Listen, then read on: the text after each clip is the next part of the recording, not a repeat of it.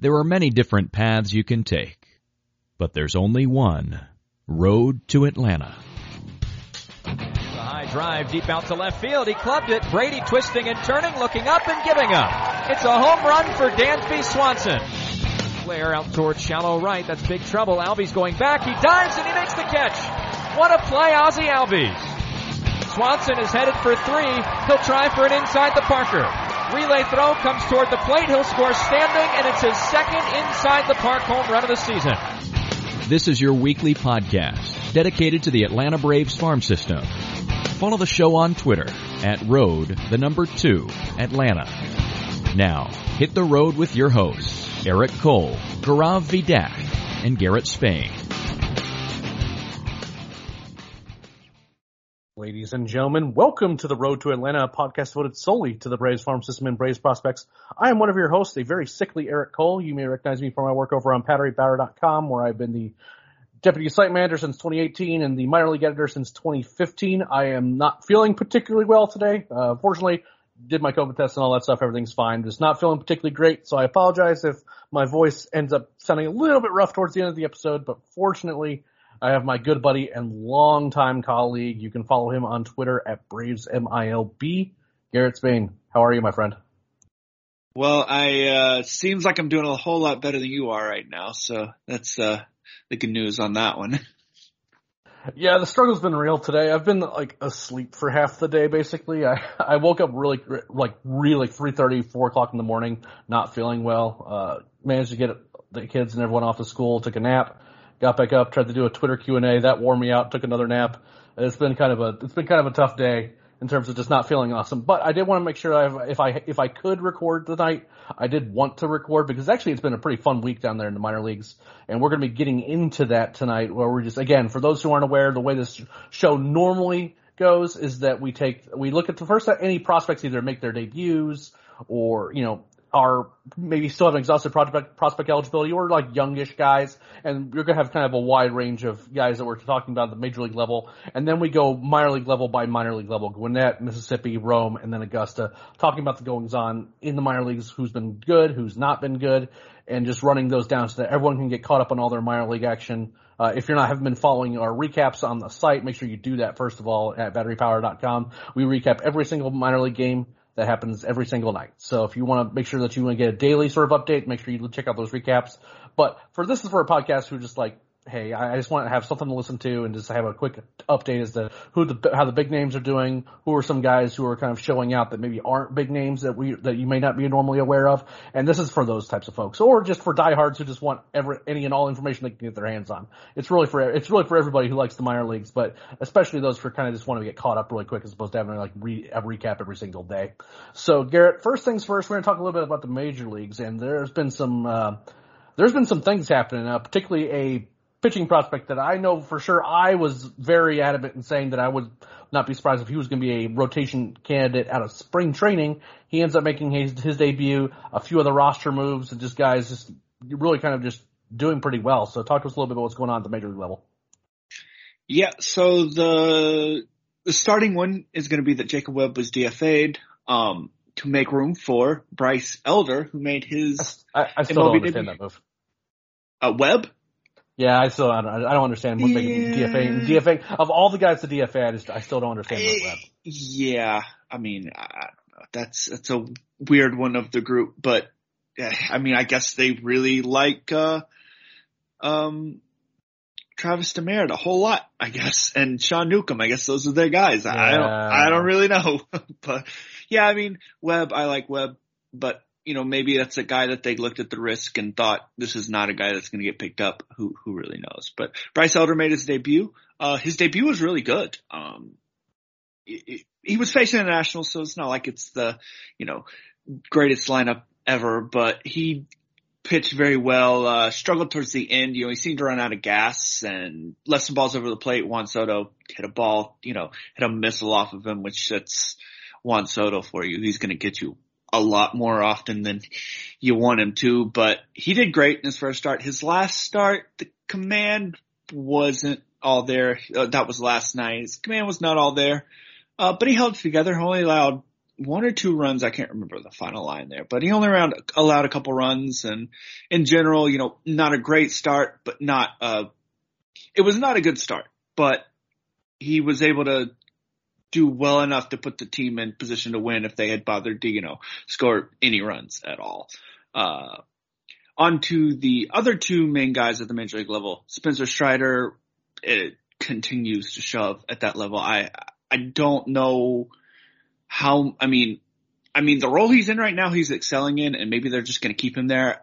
I don't mind that with him, you know, as long as he's getting those multi inning outings, I think that that's really good for, I think that he can still develop in that role and kind of develop as a starter, even if he is in the bullpen, if he's getting those multi-inning outings. He's stretched out long enough to make spot starts or even if he keeps pitching like this, he, he's going to make a run for the, uh, rotation pretty soon. I mean, uh, he's been on a completely different level than a lot of those backing guys have been. And then Kyle Wright, uh, put a, together another really amazing start. I mean, this is the best that we've seen him at any point in his career. Um, throughout college, throughout his professional career, his curveball is the best it's ever been. His changeup is the best it's ever been. He's attacking the zone more than it's ever been. I mean, this is, if he can hold it together, I mean, this is a legitimate MLB quality starter. I mean, he's looked really, really, really good. And if he can pitch at a high level, you know, obviously he's not going to do this all season. None of us expect that. But if he can pitch at a high level and keep attacking like that, I mean, adding that depth to the rotation makes this a significantly better team throughout because that's, you know, the last couple of years you had two, three guys that you could trust to get wins. And then beyond that, you were really hoping you scored a lot of runs. If they can add another piece into that, uh, rotation that can give them innings and give them really quality starts, that's gonna do a lot for the bullpen, for the health of the bullpen, and it's going to do a lot for the team not having to score, you know, eight runs every game to win games.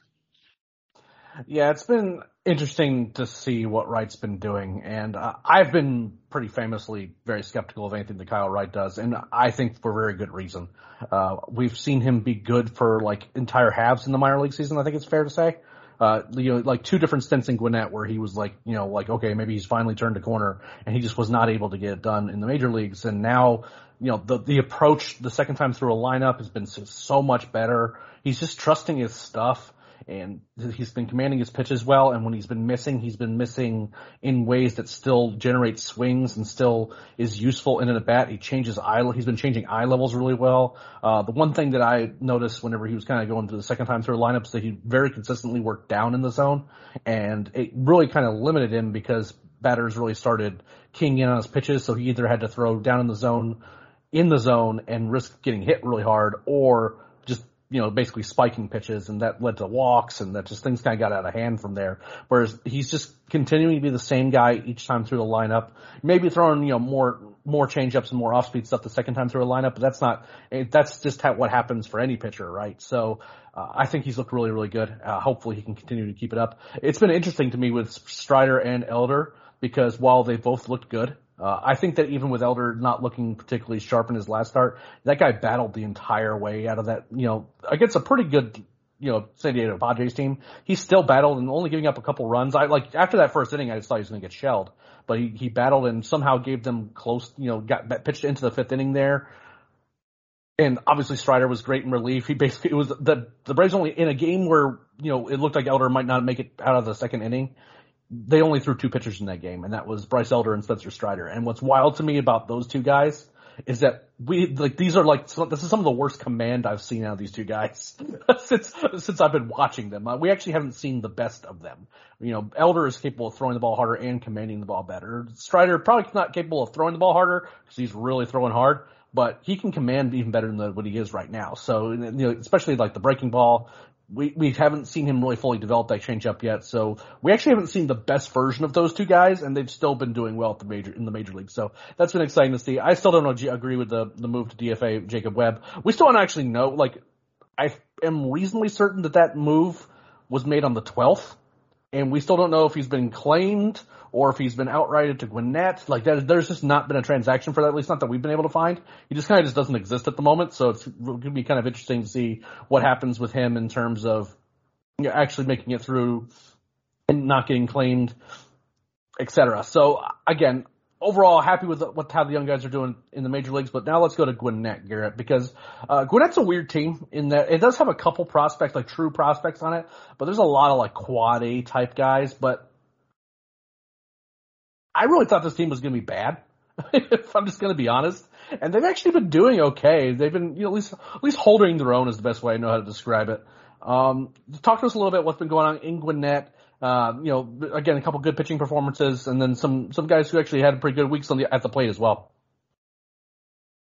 Yeah, I think you know before the season we kind of all thought like this is going to be the team to watch pitching wise, or one of the teams to watch, and like everybody's at the major leagues now, and so it's kind of uh, weak down there. But Kyle Muller is, I mean, the clear leader of that pitching staff right now, and he's his first three starts, he's looked really, really good. He struggled some in spring training, and so there was kind of a worry, I guess, whether that would carry over into the regular season, and it really didn't. And his last start this week was the best, as good as we've seen him. He made really one mistake in the game. He allowed a home run after a four pitch walk, where you know things kind of got away from him for a minute. Uh, other than that, I mean, he was pretty much flawless. He, you know, as good as you'll see him pitch. Um, another, you know, important note, he was originally scheduled to pitch Friday. He was pushed back two days, which could be a coincidence, but it does line him up perfectly with Bryce Elder. So this may be a situation where they're lining him up and if they decide that Bryce Elder is not really ready or they want to pull him down, they have an option to go to Muller he's lined up on the same day. That is, uh, I mean, I don't, we obviously don't know what they're going to do there, but it seems pretty clear that that's a option for them that they're, um, pursuing or not necessarily pursuing, but entertaining that idea that it could happen. Um, Toussaint, I struck out a ton of batters last day down there. He struck out eight and four innings in his last start, but I mean, his control his control and his command still haven't really improved. And as good as his stuff looks, I until that control takes a step forward, he's just not going to um, to make it at the major league level. And I don't, you know, I don't want to say, you know, he's 25, 26. I mean, time's not necessarily running out on him, but in terms of there's a lot of guys in this system, and if he wants to be a starter, I I'm very skeptical that he's going to be able to because we just have not seen his control take that step forward. And I like Touki. I want to see him succeed. I just don't think that it's going to be as a starter. And I think the clock is kind of running out on that. Um, De La Cruz had a pretty rough day. He got hit around pretty hard and he's one of those guys where he throws strikes, but he doesn't hit corners. And so if guys start to key in on him, he can get hit hard. And that's what we saw in this outing. Um, it was another outing where he only went 40 pitches, which know, is kind of feeding into the idea that they're not really letting him go through a lineup more than once. Uh, and I just think that that's, I think that that's his role going forward. He could be an opener that goes, gives you two or three innings of bulk, but he's not going to be a guy that's going to give you five or six innings. He's just really an opener type or a uh, reliever for me. And then another impressive guy has been Nolan Kingham. He pitched really well last week. He has not allowed a run you know, he's not a guy that is going to get a ton of attention just because he's doesn't have a big fastball. He's not a guy that's going to strike out a lot of guys, but you know, he gets a ton of ground balls, a ton of weak contact, throws a bunch of strikes, and he's a guy that could fit into a role like Josh Tomlin had for a couple years where he give, can give you two or three innings out of the bullpen, give you solid innings and, you know, come in in tough situations where you, you're down five or six runs and give you a solid performance at that. And he's, I love the way his st- stuff plays in relief. I think his curveball plays up a lot in relief. It looks a lot better to me in that role. Um, I don't think his arsenal is deep enough for him to go back to starting. We saw him get beat up a lot at AAA last year, but I think that Kingham is a guy that we could see in the major leagues this year. Um, I don't know that that's necessarily likely, but I do think that if he continues to play this well, there's a shot that he can make it this year, and he'll definitely, I think, get a shot out of spring training next year to take one of those spots in the bullpen. Um, on the offensive side, last week was um, not all that great for them. Uh, Greyson Jenista, on the other hand, uh, hit two more home runs and it's kind of about all he's doing down there, but I mean, if you're hitting Oh, a couple he's home runs a striking, week, striking, oh, he's striking out too. yeah, he's striking out and he's hitting home runs, and that's uh, the Greyson Jenista experience right now. Uh, it's uh, it's interesting. He can hit the ball a long way. If he can hit even just a tiny bit, and oh, I am very skeptical of that. If he can hit just a tiny bit, I mean, he's a guy that could fit in as a bench player. I mean, I think even with his power, he doesn't necessarily have to be a guy that you know strikes out 25% of the time. If he can just put it, the ball in play enough, that's a guy that you could have as a power bat off the bench. You know, I think more of the issue with him is that he's limited defensively, and so you know if he could play center field, then you're looking at a guy that you could put on the bench and say, hey, if you hit me a home run every now and then, that's great. A, you know, where he is now, where the pinch with the DH, the pinch hitter's not really a thing. So if he's limited defensively, there's not really a whole lot of roles at the major league level for a bench guy like that. So it's kind of kind of be interesting to see if the bat develops enough for him to take a bench role. I, I just don't know that. Travis Demeritte is in the same boat. I mean, he hit the ball. He's hitting missiles down there, but I mean, he still can't hit it at the major league level. And until he does, that's kind of what he is. Uh, but the guy that did turn it around last week was Justin Dean. Uh, he had a really rough first week. I mean, he did not look good at all. Last week, he didn't strike out a ton. He was putting the ball in play. Balls were getting through for him. He went five for 13 over the week. And that's, I mean, he's gonna have to hit again to make the major league level. And he doesn't have to, with his defense, with his speed, he doesn't have to hit a ton to make, you know, a fourth, fifth outfielder role, but he does have to hit somewhat and seeing him kind of turn around and look a lot better on the offensive end is a great sign for him. We haven't seen really any power production from him. We haven't seen him draw a ton of walks. Um, walks, I think, are going to be a major thing for him. He is going to have to. He's not going to ever be, I don't think, an elite hitter, and so he's going to have to maximize his on base ability and his ability to use that speed. And drawing walks is the best way to do that. I don't think that him not drawing walks is uh, any sign of anything. I think that's just a small sample size, you know, anomaly, and he's going to be fine in that regard. He's never been a guy that's had been overly aggressive or anything, so I think that he's going to be fine. He's just hasn't really done it yet. Um, but on to the bigger names on the offensive end. William Contreras had a he didn't look that great. You know, last year he's, in fine. yeah, he's he, he's been fine. You know, last year at AAA we saw him hitting, I mean, absolute tanks, and right now he's not really elevating the ball a lot. We're seeing a ton of ground balls from him, and you know that's not. I that's just a small sample size thing for him. He's going to start elevating the ball and hitting the ball farther. That's we have enough of a sample size on Contreras, you know, throughout his career to know that he's going to hit for power. And so I don't think that's a concern for him. Just right now, he's hitting a lot of ground balls. The important thing is he's striking out less than 20% of the time. And I mean, he's walking more than 10% of the time. And if he keeps doing that, I mean, he's going to do just fine for himself and he's going to push himself into a major league role eventually. Uh, you know, whether that's next year, whether that's later this year, he, if he hits at the AAA level, he's going to get a shot. And right now he's hitting, even if he's not necessarily hitting for the power we expect yet. Though I think that comes. Um, Braden Shewmake, you know, you you said on Twitter that he was struggling with a back issue. He's back in the lineup. Uh, he did not look as great as he did his first week. That's kind of to be expected. I mean, coming off of, you know, you ramp up and then you immediately shut it down, you struggle a little bit to come back. But overall, I mean, I think he did fine. He put some hard balls into play. He actually, I think his hardest hit balls were all outs uh, throughout the week from what I saw of him. He had a few balls that snuck through for a couple of hits. Overall, not a great week for him, but the more important thing is, is he's back in the lineup. Um, he played, made some really, really good defensive plays. Now he made a diving play to save a run on Sunday's game, I think it was.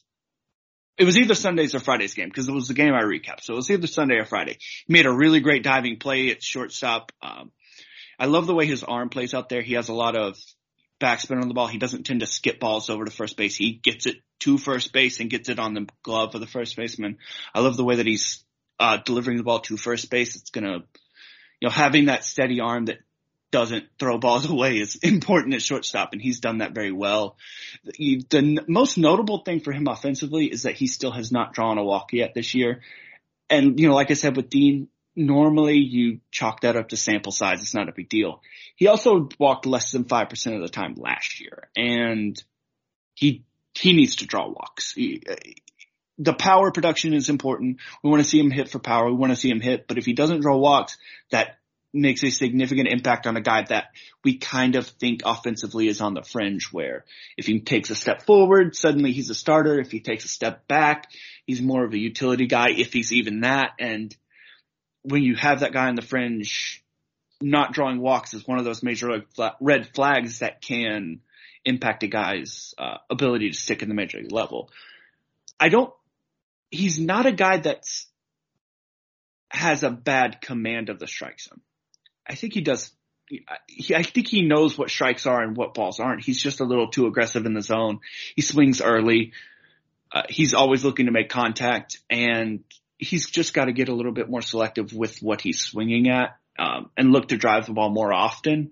Um, and if he does that, we'll see the power production increase. We'll see the walks increase. But right now, he's not doing that, and it makes his overall performance look not.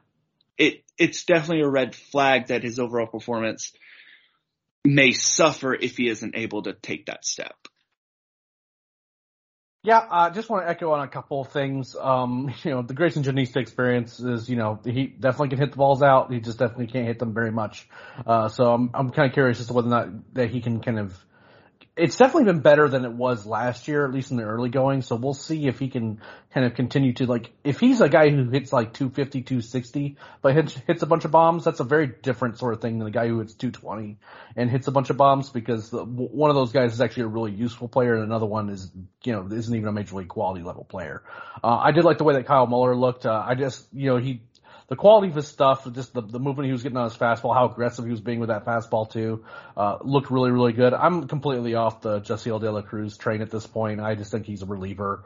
Uh, I, I think that there's some health stuff going on. I think that there's a guy that just can't hold up over the course of being a starter. Uh, the same, th- and I don't think it's a, a health issue with Touki. I just think that the Braves have kind of haven't been able to figure out what to do with him. Uh, he, he hasn't been able to stick as a starter and he wasn't able to stick as a reliever. He had multiple opportunities at both. Uh, I think at this point that they just need to kind of say, look, listen, Touki, you're a reliever. This is what we're going to need you to be and go from there. Because while, you know, again, someone he has, he'll post some gaudy strikeout totals. Uh, it's just, you know, when he makes mistakes, sometimes he makes mistakes down the middle. Uh, and other times he just can't, you know, can't keep walking guys. And just, those are two things that are just not tenable in the major leagues right now. If you make mistakes in, in the strike zone, then you're going to be getting hit, knocked around. And when you already have a walk problem, that's just generally not a good place to be. Uh, I did report that Braden Shewmake did have a, uh, a back issue that he was dealing with. Oddly enough, I, I heard the day that he came back before the game, I heard that he was dealing with a back issue and he was going to be back, if not that night, then the night, the next night. Uh, turns out he came back that night. I'm not too worried about him. It was a two for 11 week but at the same time, like that was his first week back from dealing with an injury. I think that we're dealing with a really small sample size in terms of what like what his walk rate's going to be this year. But I think that over time, as you know, if he is able to demonstrate that he can punish pitches in the zone, then then it will be determining as to whether because because then pitchers are going to stop. You know, they're going to have to respect the fact that he can do damage in the zone.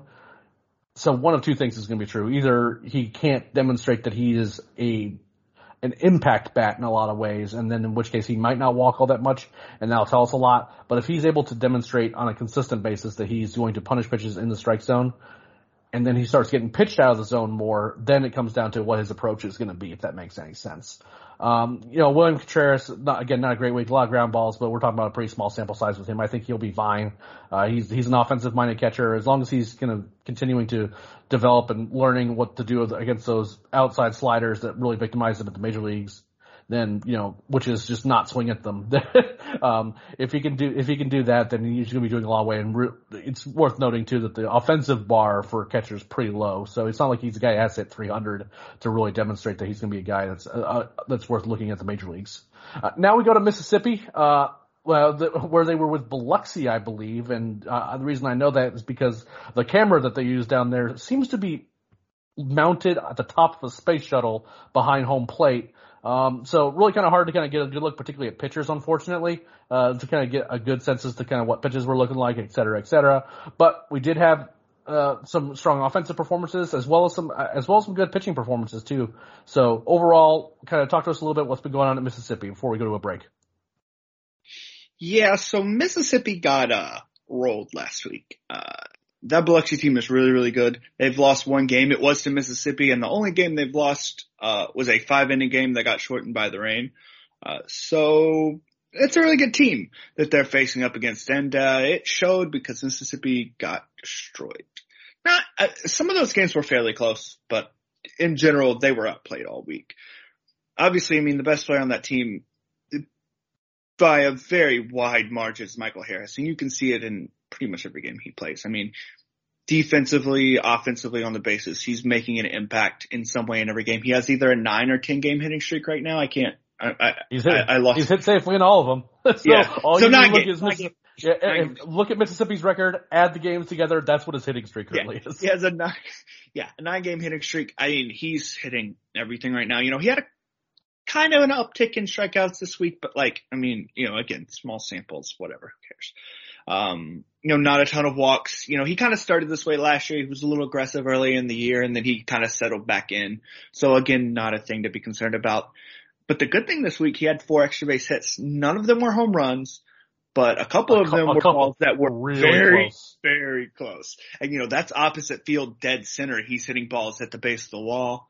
I mean, you know, you look at it and you say, well, he doesn't have any home runs yet. Well, he's still producing a lot of power. And he's hitting the ball a long way. And, you know, come summer, the ball carries a little bit more. He starts turning the ball a little more and suddenly he's hitting a lot of balls over those walls. And, uh, I mean, he's looked really, really good on, on all sides of the ball and he's everything we thought he was going to be at this point. I, I have nothing really bad to say that he's done. He's kind of gone out and proven that he's the best player in the system at this point. Um, Jesse Franklin, on the other hand, he was better than last week. Um, he wasn't great, but he was better than last week. He's still striking out a ton and that's, he's not hitting for a lot of power right now. And he seems to be, we saw this last year. He's a streaky hitter and I think that he will probably go through a streak where he lights the world up and then at other times he's not going to be very good. Right now he's not very good. Uh, and I, I will say about Franklin, he has improved defensively. He's a little bit more mobile than we kind of saw at the beginning of the year with Rome last year. And he's playing a better defense. I don't think he's a center fielder by any means, but I think he's decent enough that I could see him playing a solid corner outfield rather than a guy that you put in the outfield because he can play there, but he's not really an outfielder. I think he's a solid outfielder. I think he's improved enough out there that I'm fairly confident in his defensive ability there. Um, the rest of the offense really didn't do a whole lot. Drew Lugbauer hit a couple of home runs. Uh, Luke Waddell has really not done anything to start this year, but really outside of Harris and Franklin, there's not a whole lot of players that are really all that interesting. Trey Harris didn't do very well. Uh, you know, that offense kind of like last year. It's a couple of guys and then there's not a whole lot. The pitching staff, on the other hand, is pretty deep. I think the biggest news we had was William Woods, uh, was scratched from a start and then has been appearing out of the bullpen in the last couple of outings. And so it looks like that's what he's doing going forward. And I think that's the best move for him. I think that he's a reliever going forward and that's, uh, the best move is to just get him there now and let him develop in that role. Uh, Darius Vines has had a really, I mean, he walked like five guys, which he's never walked more than three, or he walked four or five. I can't remember, but I think he walked four. He's never walked more than three in an outing. I don't think you're ever going to see him have as bad a command outing as he did that game. He just was not on. Uh, same for Alan Rangel. He walked five guys in like two innings or something, two or three innings. I mean, Yeah, he looked. He's, he has not looked he's, good this year at all. he's had a re, he's had real trouble throwing strikes this year. So that's going to be an interesting one because he was a guy that was sneaking onto the back end of top 30 lists and whether he can, if he, if his command regresses, that's going to go away very, very quickly. Um, on the good news side, Freddy Tarnok was good. I mean, he didn't strike out as many batters as we saw last year, but he got a lot of ground balls, which is something he didn't do a ton last year. I think I saw he was 95 to 97 on the fastball, something like that. He didn't allow any runs. Uh, you know, I think the question for him now is, is if he keeps pitching as well as he has at the double A level, how long are they going to keep him down there? Because there are openings at the triple A level and typically guys get 20 plus starts at that level, but we saw with Elder and Strider last year that there is some willingness to push guys if they do well. And Tarnok is getting to the point that he's doing well enough. You consider pushing him up. Uh, but the biggest performance by a large margin was Jared Shuster, who struck out 12. I think so good. He was really good. I think his previous career high was like six strikeouts and he struck out 12 batters. He struck out like the last eight that he faced. I, I mean, his off-speed stuff is. and, and it would have been more, it would have been better. That was the game that got cut out, that got cut in five innings. Yeah. Like he was still on the mound. It just got rained out.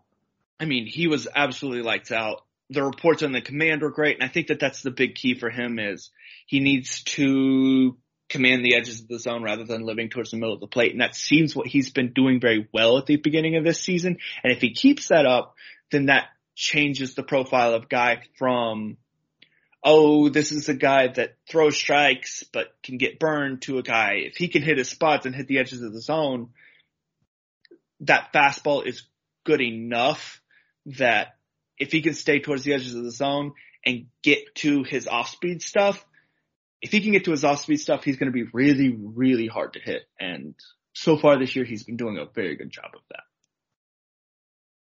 Yeah, uh, it's all about just like the look. The fastball was only sitting 90, 92 in that start uh, for Shuster, but if he can command it and just not make mistakes in the zone with it, and you know hitters have to respect where he can command it, then all of a sudden all that off speed stuff plays up. I mean that changeup is legitimately one of the better pitches in the entire system.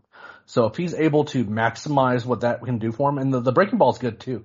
Uh, it can at least it's not it's not as consistently good as the changeup, but it can be really really good for him. And if he's able to pitch off his fastball in a way that's productive rather than just having guys sit on the fastball, knowing that when he's going to throw it, it's not going to be something that's going to have a lot of life to it, or it's not going to be located particularly well. You know, 90 92 can get hit hit out by most major leaguers or most minor leaguers, even for that matter, at double A and up. So if he's able to command it and he's spot hitting his spots with it, all of a sudden there's nothing he can really sit on, and that makes the changeup better, it makes the it makes the breaking ball better. Um, you know, I like what I've seen out of Freddy Tarnok. I do want to see him stretch out a little bit more, just to kind of I want him to kind of get get into throwing some five six inning you know type games before we start talking about promoting him a little bit. Not sure what else to say about Michael Harris at this point. I mean, he's hit safely in every single game for Mississippi this year. Uh, he's driving the ball. He got really close hitting a couple of home runs out and you know playing really really good defense out there in center field, uh, stealing bases. Again, just because you have a zero in the, in the home runs column right now does not really mean all that much. Uh, hitting the ball where he is right now, the opposite way. He's a lot of his balls that he hits go the opposite way. Uh, which I like to see from a from a young guy. I do wish he'd just turn on. He would pull a couple, just turn on one, just like and send it out into the moon because this is a guy that has significant raw power like significant. If he if you watch him in batting practice, he actually puts on a show. Just his approach at the plate is just to hit the ball the other way and you know and make things happen. And he can really drive the ball the opposite way. But if he turned on a couple, I think you'd be surprised as to how far he could hit a ball. Uh, William Woods, I mean, I think he's a reliever, and I've I've thought that for a while. They they kept trying to move him as a starter, but I think at this point, given how given his age and all that stuff, they need to kind of make a decision relatively quickly here. And it seems like that you know, maybe the move to a bullpen seems like something's going to be happening. We'll see if that actually, uh, that actually sticks. And as for, I do one note about Indigo Diaz. It's kind of wild to me how good he looked for Rome, uh, and when he first got to Mississippi, and then you know between after he had after the the COVID outbreak in Mississippi, and then the AFL in the beginning of this year, he's just looked like a completely lost pitcher. Uh, when he walked in, like he forced in the like a walk off run.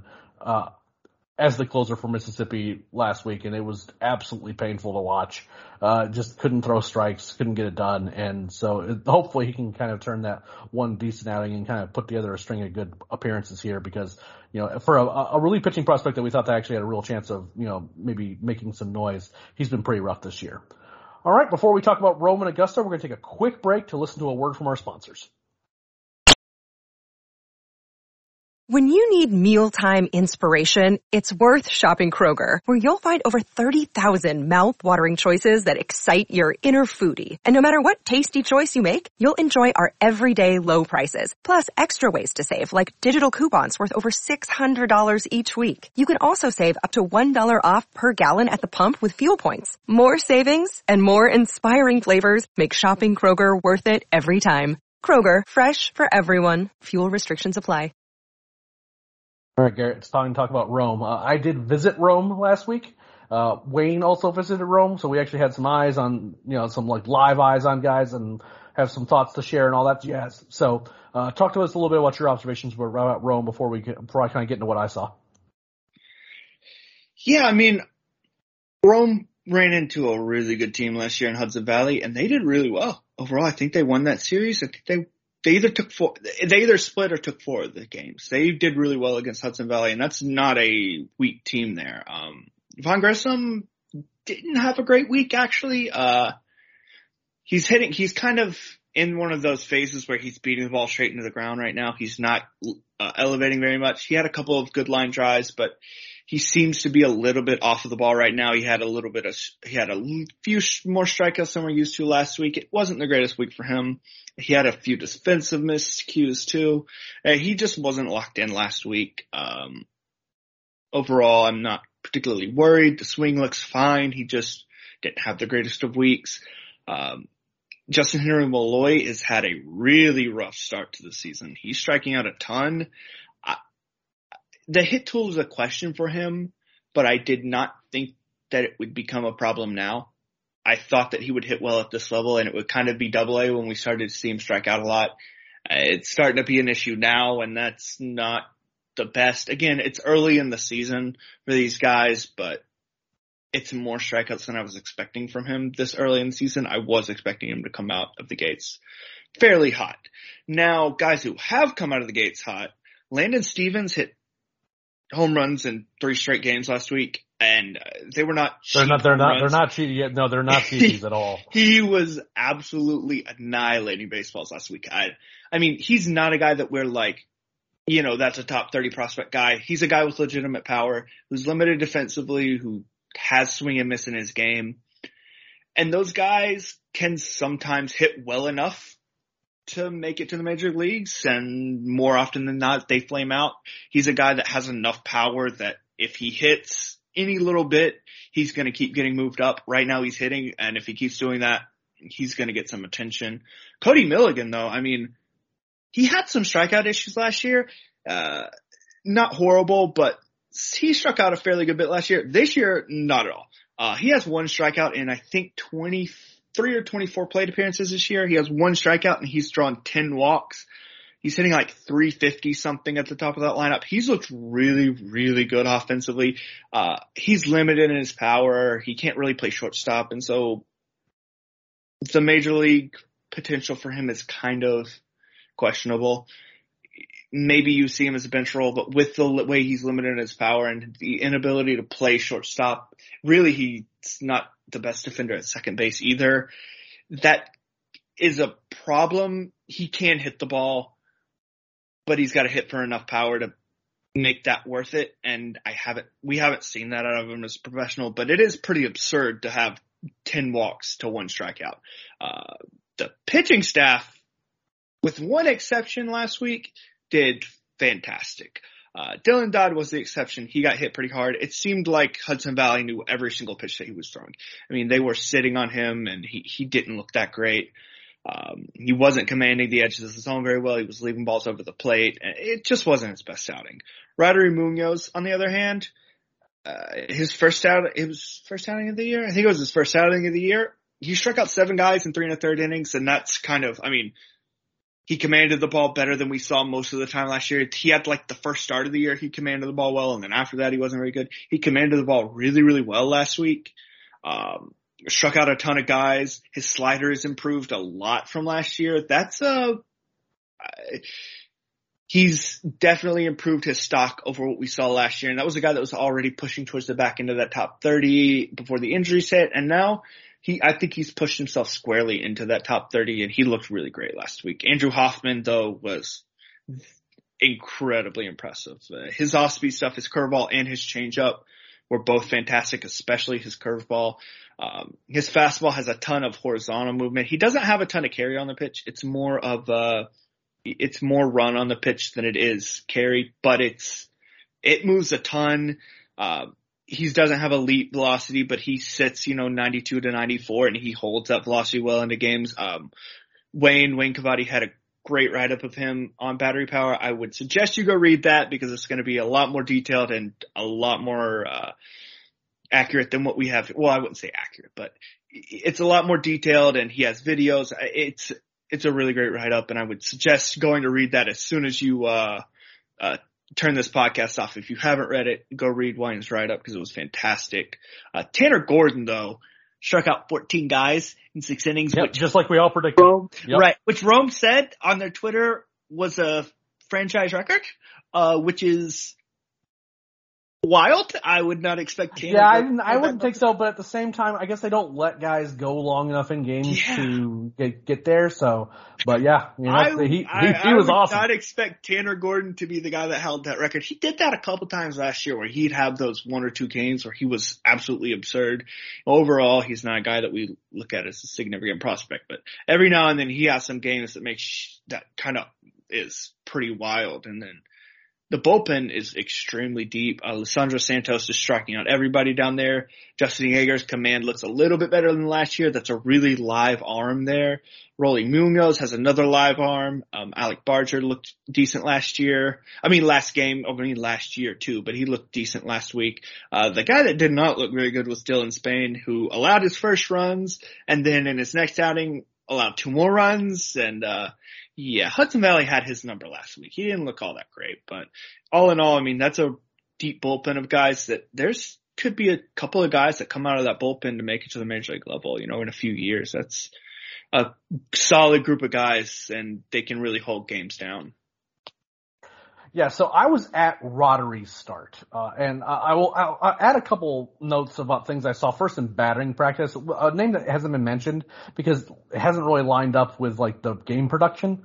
But Tyler Tolve, the catching prospect for Rome, hits absolute tanks. I think he hit he hit at least seven home runs in batting practice. It might have been more more than that because I didn't get down to BP, but uh, until like halfway through his first round, and there was like a sequence of three straight swings where he hit one to right center, then dead center, then left center, none of which were cheapies.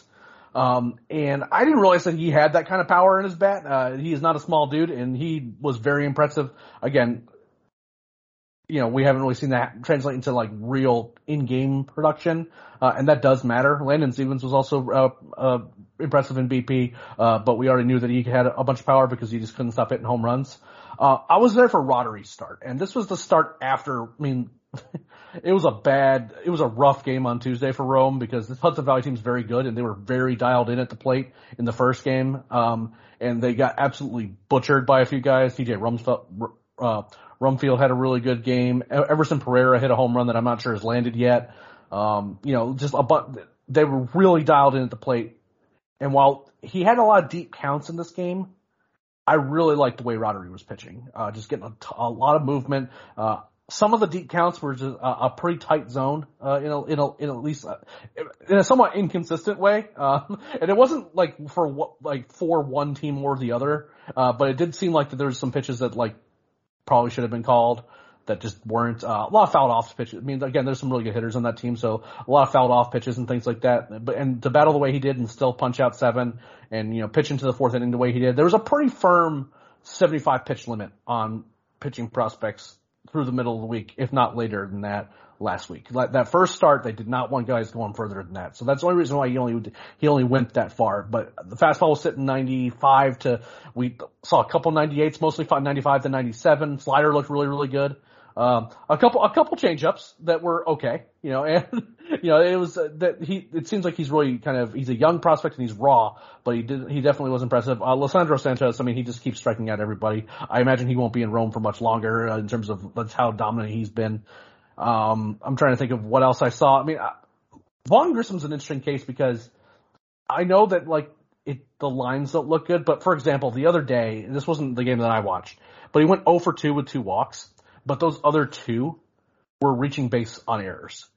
right? And like he impacts games more. Like if you just look at his stat line, he he might not have looked like he was a super impactful player, but he he really does make that offense hum in a lot of ways. And, you know, he's he's drawing walks, he's getting on base, and he is he's forcing you know defenders to make plays on him. He's he's hustling every time.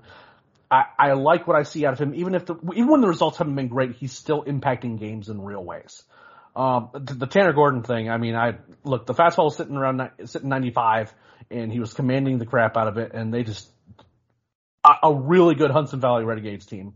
Uh, this is that's the Yankees affiliate with some like pro- I think I counted seven top 30 prospects on it, and he just handled them. So uh, I don't know what to say about it other than that. Uh, you know, congrats to Tanner Gordon. If he and if he keeps pitching well, I mean, I know that Garrett mentioned that you know he's not a guy that's really on our radar quite yet. But when you strike out four guy, fourteen batters, and that's on a particularly good team, you're like that doesn't. We, we definitely take notice of that. Uh, and it might be a case where, you know, if he puts, strings together some good outings, we might have to reevaluate our opinions of him. Because again, the command was great, the, the, the stuff was live, and if he can string together a few really good starts, then he's going to have our attention in a big way. Uh, and I agree with, uh, yeah, I thought that Wayne did a great job on his write up of Hoffman, I thought Hoffman looked really good. It was a rough first start for Hoffman. Uh, he just seemed like he wasn't, he was, again, kind of wasn't really dialed in. It sounded like he was just leaving pitches over the plate too much. But overall, really good start for him. Glad to see him do it because he's he's a guy from that draft class that the later part of that draft that we really really liked, and I still think Dodwell is going to be fine. Uh, he just you know again he's just going to have to you know maybe work on sequencing a little bit, just kind of getting used to pitching in the pro game pro game a little bit. But he's a guy that has a, a ton of pitches, knows how to pitch. He's just going to you know again a little bit of an adjustment period early on the season, but I think he's going to be fine. All right, so let's talk about the Augusta Green Jackets, and I'm going to go ahead and tell our listeners and let us let them know that we did not make the trip to Augusta this week, and there was no video of Augusta this week. So, in terms of uh, overarching analysis of what guys looked like at the plate, it's going to be lacking this week, unfortunately. But we do have some numbers on kind of what's going on in, from Augusta and in low A. Uh, a couple, uh, one pitcher who continues to blow our minds is how good he's been, uh, and some up, ups and downs offensively. So talk to us a little bit what's been going on for the Green Jackets, Garrett. Yeah, so we expected a lot of strikeouts from some of these young guys, and uh, we got them last week. Uh, Kadon Morton went 0 for 18, um, and I don't need video to know that that's not good. Uh, he struck out 11 times, uh, not very good. Mahki Backstrom striking out a lot this year. He had 10 strikeouts and I think 24 plate appearances. You know, he has 18 at bats and 24 strikeouts. Also not very good. He does have six walks. Uh, when he is making contact, he is hitting the ball a ton, but, uh, he's not hitting the ball as much as we would like to see him. The guy, uh, even Cal Conley had quite a few strikeouts last week. He had eight strikeouts and 25 at bats, and he's a guy that we don't expect to strike out much. Um, you know, he's not an elite. Yeah, that like, whole team struck out a whole lot last week. You know, uh, he's not a guy that we expect to be like a 15% strikeout guy, but we don't expect him to strike out 30% of the time. So that's just a small thing. Now, Caleb Durbin, he didn't strike out in college and he is not striking out now. He has two nope. strikeouts this year, uh, and, uh, yeah, we, he, he is very context, uh, oriented. He's going to put the bat on the ball at all costs. Um, you know, ultimately he's he's he's he's our D two uh, Williams is what he is. Right. You know, ultimately whether he hits for enough power, whether he plays defense well enough to advance to through the levels is a question. Uh, but he can really hit the ball. I mean, he can really, really hit the ball. That's not a question. It's just a matter, and he's strong, and he's fairly strong. It's just a matter of how much of that he produces in the games. Uh, and right now he hit a home run last week he's fine. He's been fine, but he is a guy that's borderline, uh, kind of a bench type prospect that, you know, we're keeping our eye on, but we're not like extremely excited about him. Uh, Brandol Mezquita though, I, he has not been great, but he has not been bad. You know, he struck out about 27% of the time, which isn't an ideal number, but really for a guy his age at that level, he's 20 at that level, for a guy who already had hit tool questions, it's not horrible, uh, especially early in the year. I think he's done fine. He has a really good sense of the strike zone. He knows the strike zone very well. He's fairly patient. He looks for his pitch. He strike, he runs some deep counts and he strikes out quite a bit, but he's not striking out like 30, 35% of the time where you really start to look at that as a red flag. He's striking out at that range where a good week can improve that. And as long as he hits for power, which he has not done yet, but if he starts hitting for power, you can look at, you know, a 25% strikeout rate and say, eh, that's fine. Just keep hitting the ball, keep doing what you're doing. And I think overall, he's a raw guy that has been fine. You know, we don't know really what he looked like last week, but in his first week, he looked fine. Uh, on the pitching side though, I mean, that's, that's where this team is really looking a lot better than I think we were expecting them to look. Uh, and that starts with Royber Salinas, who struck out 13 guys after striking out 11 in his first game of the year. And Yep. Yep. I have not rechecked the numbers, but I'm pretty sure he's leading all of the minor leagues in strikeouts right now. Um, 24 strikeouts in like nine and a third innings is a number that's hard to wrap your head around, especially for a starting pitcher. I don't, I don't know how much longer you can keep him in low A when he's doing that. I, I mean, there's just I, I give if he if he keeps pitching like that, it's two starts max. right. Like, I mean, he, you they, cannot. they, he might get moved up before that. Right. Like it- it's a point where at this point it seems like they're just stretching him out because he's, I mean, the stuff is, is not getting challenged at this level. And now again, Myrtle, Beach struck out a ton last week. Myrtle Beach and the previous week, the Fireflies, neither of those teams are great offensive teams. Uh, and that's is worth mentioning, but he's dominating in a way that he is going to earn his way up very soon as long as he stays healthy and as long as he keeps doing that. I mean, it's going to be like by the end of the month, like at the very latest, it's going to be like next week sometime if he keeps doing this. AJ Smith Shawver had more walks in his first week. You know, we don't know how he looked. We don't know how the zone was. We don't how, know how their plan was, but he did walk more guys and we're going to expect it from him. I mean, he walked four guys and I think three and two thirds or something like that, or is something like that. He also struck out six guys and that's what he's going to be. He's going to walk some guys. He's going to strike out a ton of guys. And as long as he keeps making steady progress and the stuff is looking good, I mean, we're fine with that. You know, it, it's about refining that long term and kind of working on sequencing and getting used to those things at the lower levels. And as long as we continue to see improvement as the year goes on, we're not going to worry too much about, you know, having three, four walks in a game early in this year. It's just not that big of a deal. Uh, Adam Shoemaker though is a guy that it's not surprising that he's struggling. He's getting hit fairly hard and he's just a guy, his command is not good enough at this stage. You know, he leaves the ball over the plate too much and he doesn't, he's not like Smith Shawver where he leaves the ball over the plate, but he throws a hundred so it doesn't matter. Well, Smith, you know, Shoemaker's more, you know, low to mid nineties and, you know, it's really more low nineties. And so that ball, even low A hitters can hit that. And so he's getting hit around a bit. He's walking some guys overall he's just raw and it's going to be a process for him. I would not be surprised if he gets sent down to the GCL or gets sent down to extended at some point. I would not be surprised if he ends up repeating this level next year. Just right now he's not at that level. You know, there's a lot of time to see how he progresses.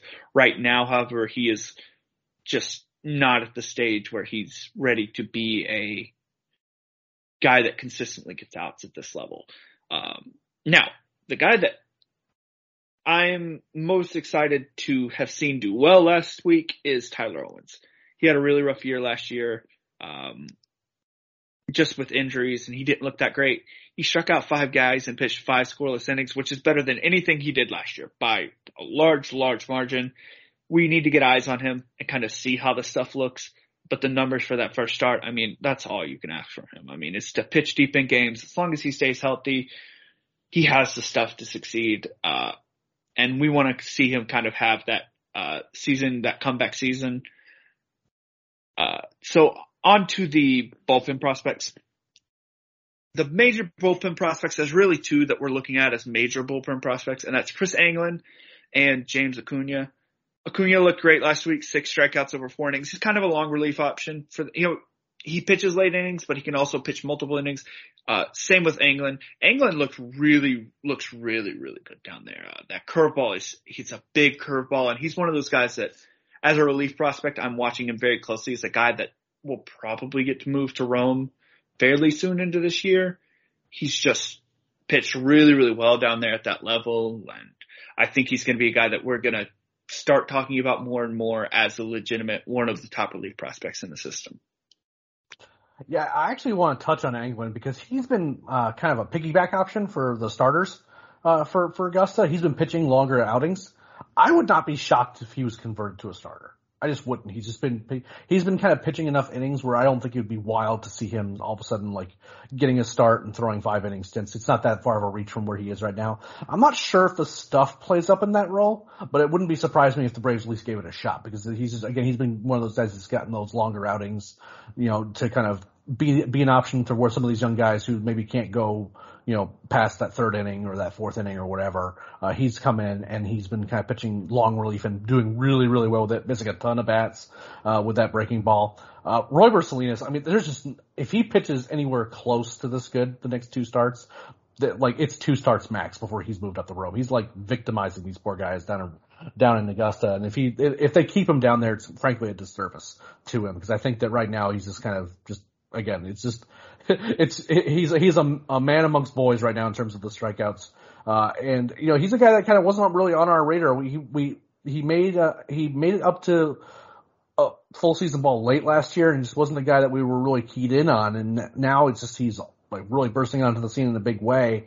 So really interested to see kind of what he looks like over the course of the next couple starts because I imagine that he could move relatively quickly. Uh, AJ Smith Shawver and, and Adam Shoemaker's in the same boat here. So like these are young prep arms, both overslot guys that are raw pitching prospects with tons of stuff.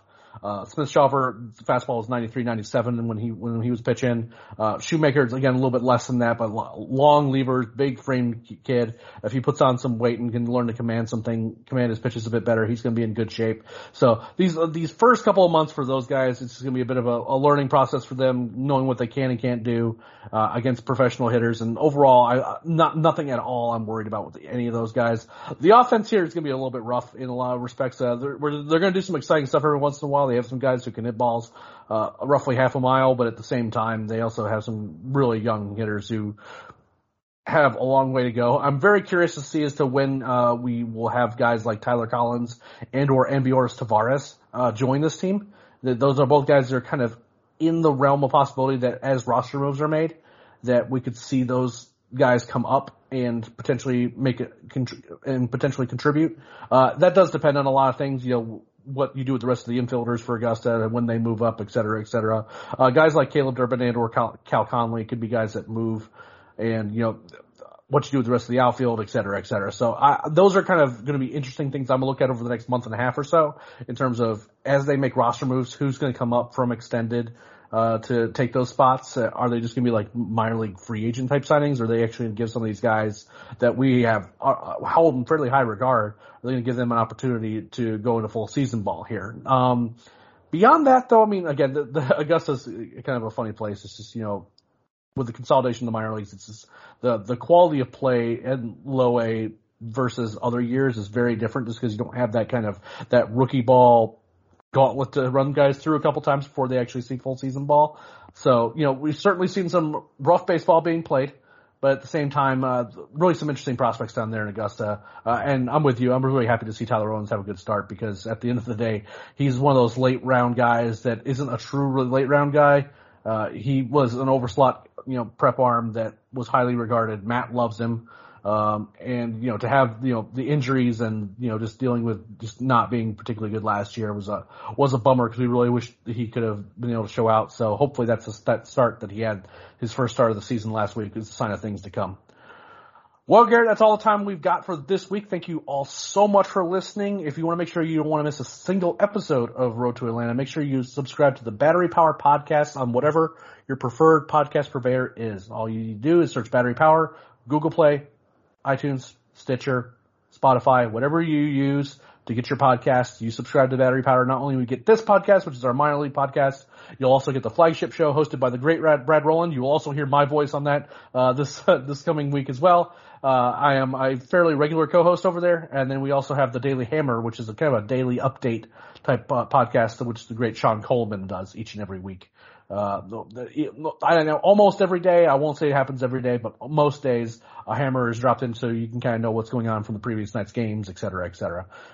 Make sure you continue to subscribe. Make sure you tell a friend, leave five star reviews. That is all very, very helpful. We appreciate all the support on the podcast over the last few months. It's been greatly appreciated, both when we didn't have much to talk about with the lockout, and it is especially uh, helpful now that we actually have games going again and we can actually talk about real baseball. We appreciate everyone coming back, listening, figuring out this minor league system as as as things go along. Thanks again to, for the support. Until next time, we'll see you on the road.